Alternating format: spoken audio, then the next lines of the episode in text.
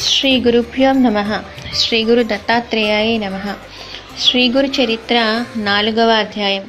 శ్రీ గణేశాయ నమ. శ్రీ సరస్వత్యై నమ. శ్రీ గురుభ్యో నమ. దూర్వాస శాపం వల్ల భగవంతుడు ధరించిన అవతారాలలో ఉత్తమ సాధకులకు మాత్రమే తెలియజేయబడే శ్రీ దత్తాత్రేయ అవతారం గురించి చెప్పమని నామధారకుడు కోరగా సిద్ధయోగి ఇలా చెప్పసాగారు.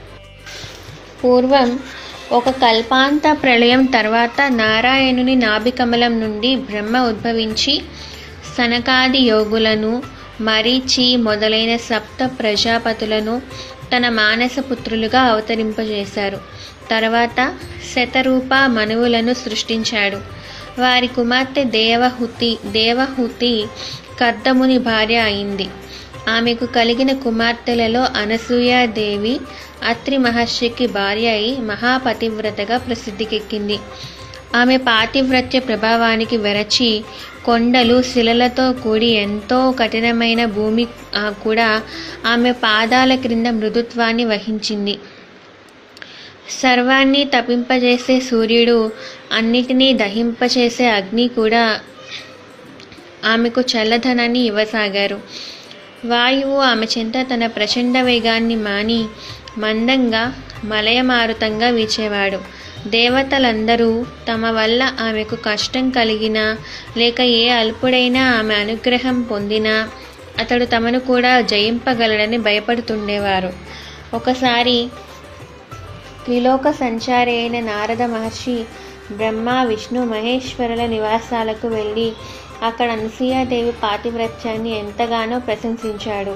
అత్రి మహర్షి ఆదేశం మేరకు ఆమె వలె అతిథి అభ్యాగతులను ఆదరించే సాధ్వి మరొకరు లేరు అన్నాడు. అప్పుడు త్రిమూర్తుల భార్యలు కూడా దేవతలందరి వలె భయపడి అసూయ చెంది ఆమె పాతివ్రత్య మహిమను తగ్గించమని తమ భర్తను నిర్బంధించారు.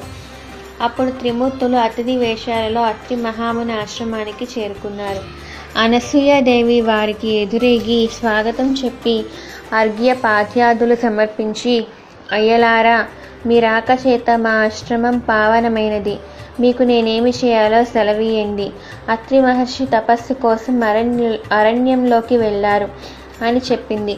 అప్పుడు ఆ అతిథులు అమ్మ మాకెంతో ఆకలిగా ఉంది.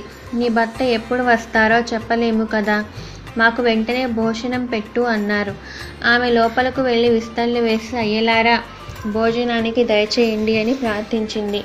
అప్పుడు వారు సాధ్వి నీవు మాకు ఆతిథ్యం ఇస్తానని మాట ఇచ్చావు కానీ మాదొక షరతు ఉంది. నీవు కట్టుకున్న గుడ్డలు విడిచి నగ్నంగా వడ్డిస్తేనే మేము భోజనం చేస్తాము. లేకుంటే ఇలా ఆకలితోనే వెళ్ళిపోతాము అన్నారు. వారు ఆకలితో వెళ్ళిపోతే ఆమె అత్రి మహర్షి ఆదేశాన్ని మీరినట్లు అవుతుంది. అంతేకాక ఆకలితో తిరిగిపోయిన అతిథి గృహస్థుల పుణ్యాన్ని తపస్సును తీసుకుపోతాడని ఈ శాస్త్రం. కానీ పరపురుషుల ఎరుటకు నగ్నంగా వస్తే పాతివ్రత్యం భంగం అవుతుంది. పరస్పర విరుద్ధమైన ధర్మాల మధ్య తనను చిక్కించుకోజూచిన అతిథులు సామాన్యులు కారని ఆమె వెంటనే గ్రహించింది. వారి విచిత్రమైన షరతుకు ఆమె తనలో తానే నవ్వుకుంది. తపోమూర్తి అయిన అత్రి మహర్షి సంసర్గం వల్ల పవిత్రురాలనైన నాకు కామభయం లేదు. ఆకలిగొని అన్నం అడిగిన మీరు ధర్మం ప్రకారం నా బిడ్డలే కానీ పరపురుషులు కారు అనుకొని ఆ సాధ్వి అయ్యేలారా అలానే చేస్తాను. భోజనానికి లేవండి అని చెప్పి ఆశ్రమం లోపలికి వెళ్ళి అత్రి మహర్షి పాదుకలతో స్వామి నేను మీ ఆత్మ మేరకు వారు నా బిడ్డలు అన్న భావంతో భోజనం వడ్డిస్తాను అని చెప్పుకుంది. ఆమె యొక్క పాతివ్రత్య మహిమాన్వితమైన సంకల్పం వల్ల ఆమె భోజనం వడ్డించడానికి నగ్నంగా వెళ్ళేసరికి ఆ ముగ్గురు పసిపిల్లలయ్యారు. ఆమె భావాన్ని అనుసరించి ఆమెకు బాలింతరాలికి వలె స్తన్యం వచ్చింది. ఆమె వెంటనే మరలా వస్త్రాలు ధరించి ఆ బిడ్డలకు తృప్తిగా పాలిచ్చింది. నిరంతరం సృష్టి చేసి అలసిన వాడిలా బ్రహ్మదేవుడు ప్రపంచాన్ని పాలించి అలసిన వాడిలా శ్రీ మహావిష్ణువు జగత్సంహార కార్యం వల్ల సోలిపోయిన వాణిలాగా శంకరుడు అనసూయాదేవి యొక్క పాతివ్రత్య మహిమను గ్రోలి విశ్రాంతి చెందారు. ఆ మహాపతివ్రత తన దివ్య దృష్టి వల్ల ఆ ముగ్గురు త్రిమూర్తులని తెలుసుకుని ఊయలలో పెట్టి ఆ జరిగిన కథనే జోలగా పాడుతుంది. ఇంతలో అత్రి మహర్షి వచ్చి ఆమె నుండి సర్వము తెలుసుకొని ఊయలలోని త్రిమూర్తులను దర్శించి ఆ రూపాలలో ప్రకటమైన పరమాత్ముని ఇలా స్థుతించాడు ఓ మహావిష్ణు నీవు సృష్టి స్థితి లయకారకుడవు. జగత్ సాక్షివి విశ్వమయుడవు విశ్వాధారుడవు. ఓ పరమేశ్వర నీవు సహజంగా ఒక్కడవే అయినా నీ లీల చేత త్రిమూర్తులుగా మారి క్రీడిస్తున్నావు. వాస్తవానికి ఈ జగత్తు నీకంటే వేరు కాకపోయినా మసక చీకటిలోని తాడు దానికి భిన్నమైన పాముగా గోచరించినట్లు నేను నాది అనే మాయతో కూడిన భావన వలన నీకంటే వేరు అయినట్లు జీవులకు గోచరిస్తుంది. ఊయలలోని పిల్లలు హాయిగా నిద్రపోతున్నారు. త్రిమూర్తులు ఆ స్తోత్రానికి తృప్తి చెంది తమ నిజ రూపాలతో కూడా ప్రత్యక్షమై వరం కోరుకోమన్నారు. అప్పుడు ఆయన సాభిప్రాయంగా భార్య వైపు చూస్తూ సాధ్వి వీరు మనసు చేత కూడా పొందడానికి వీలు కానివారు. అయినా నీ భక్తి వల్ల ఇలా వచ్చారు. నీ అభిష్టం ఏమిటో నివేదించుకో అన్నాడు. అనసూయాదేవి స్వామి ఈ సృష్టి యొక్క వికాసం కోసమే మీరు భగవంతుని చేత సృష్టించబడ్డారు కదా. కనుక ఈ మూడు మూర్తులుగా ప్రత్యక్షమైన వీరిని పుత్రులుగా పొంది మీ అవతార కార్యం నెరవేర్చుకోవడమే నా అభిష్టం అంది. అత్రి మహర్షి సంతోషించి మీరు మాకు పుత్రులుగా పుట్టి మమ్ము ఉద్ధరించండి అని కోరాడు. అప్పుడు వారు మహర్షి మమ్ము నీకు సంపూర్ణంగా దత్తం చేసుకున్నాము అన్నారు. ఆ పతివ్రత ప్రభావం చేత త్రిమూర్తులు అత్రి కోరిన వరమును అనుగ్రహించి తమ లోకాలకు వెళ్ళి వారి భార్యలను కలుసుకున్నారు. తర్వాత అత్రి అనసూయులకు ముగ్గురు పుత్రులు కలిగారు.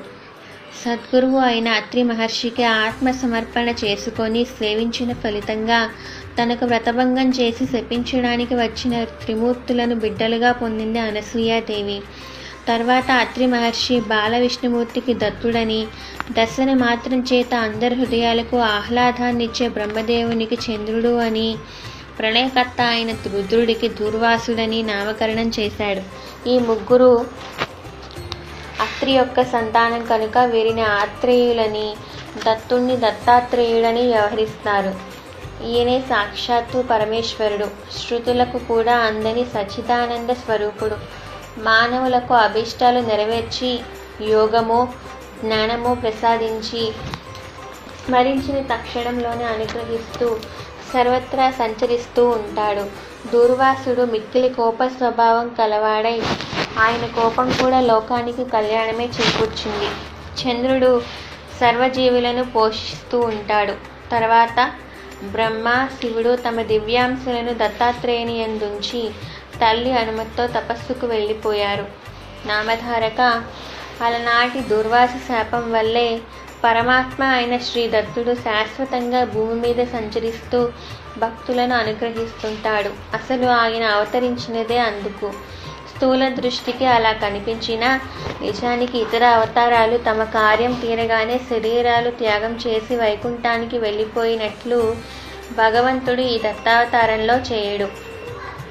శ్రీరాముడు రావణాది రాక్షస సంహారం కోసం శ్రీకృష్ణుడు దుర్యోధనాది దుష్టులను సంహరించి భూభారం తగ్గించడానికి అవతరించారు. ఆ కార్యాలు తీరగానే ఆ ఇతరులు తమ శరీరాలు వదిలివేశారు.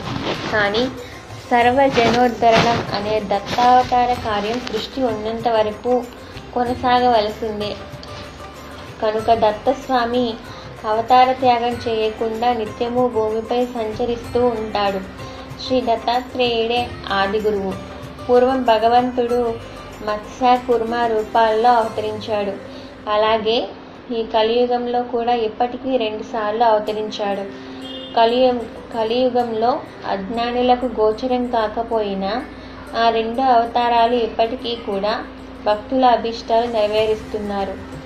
ఇతర యుగాలలో కర్మచేత తప్ప సిద్ధించని పుణ్యం ఈ కలియుగంలో పరిమిత కాలంలో సత్సంకల్పం చేతనే సిద్ధిస్తుంది. కనుక ఇట్టి కలియుగంలో జన్మించి బుద్ధిపూర్వకంగా శ్రీ గురుణ్ణి ఆరాధించి తరించడం ఎంతో సులభం. అట్టి అవకాశం పూర్వపుణ్యం చేత నీకు లభించింది. కనుక నేను చెప్పే గురుకథలు శ్రద్ధతో విను అన్నారు సిద్ధయోగి. నామధారకుడు దత్తావతరణం గురించి విని ఆనందించి ఆహా! అలనాటి అనసూయాదేవి పాతివ్రత్యం వలన మానవాళికి గురు పరంపర అందువల్ల మా వంటి అజ్ఞులకు మీ వంటి గురువు యొక్క కృప లభించాయి అన్నాడు. శ్రీ గురు దత్తాత్రేయాయ నమ. श्री श्रीपादश्रीवल्लभायै नमः श्रीनृसिंहसरस्वत्यै नमः श्रीगुरुचरित्रनालगपाध्यायं समाप्तम्।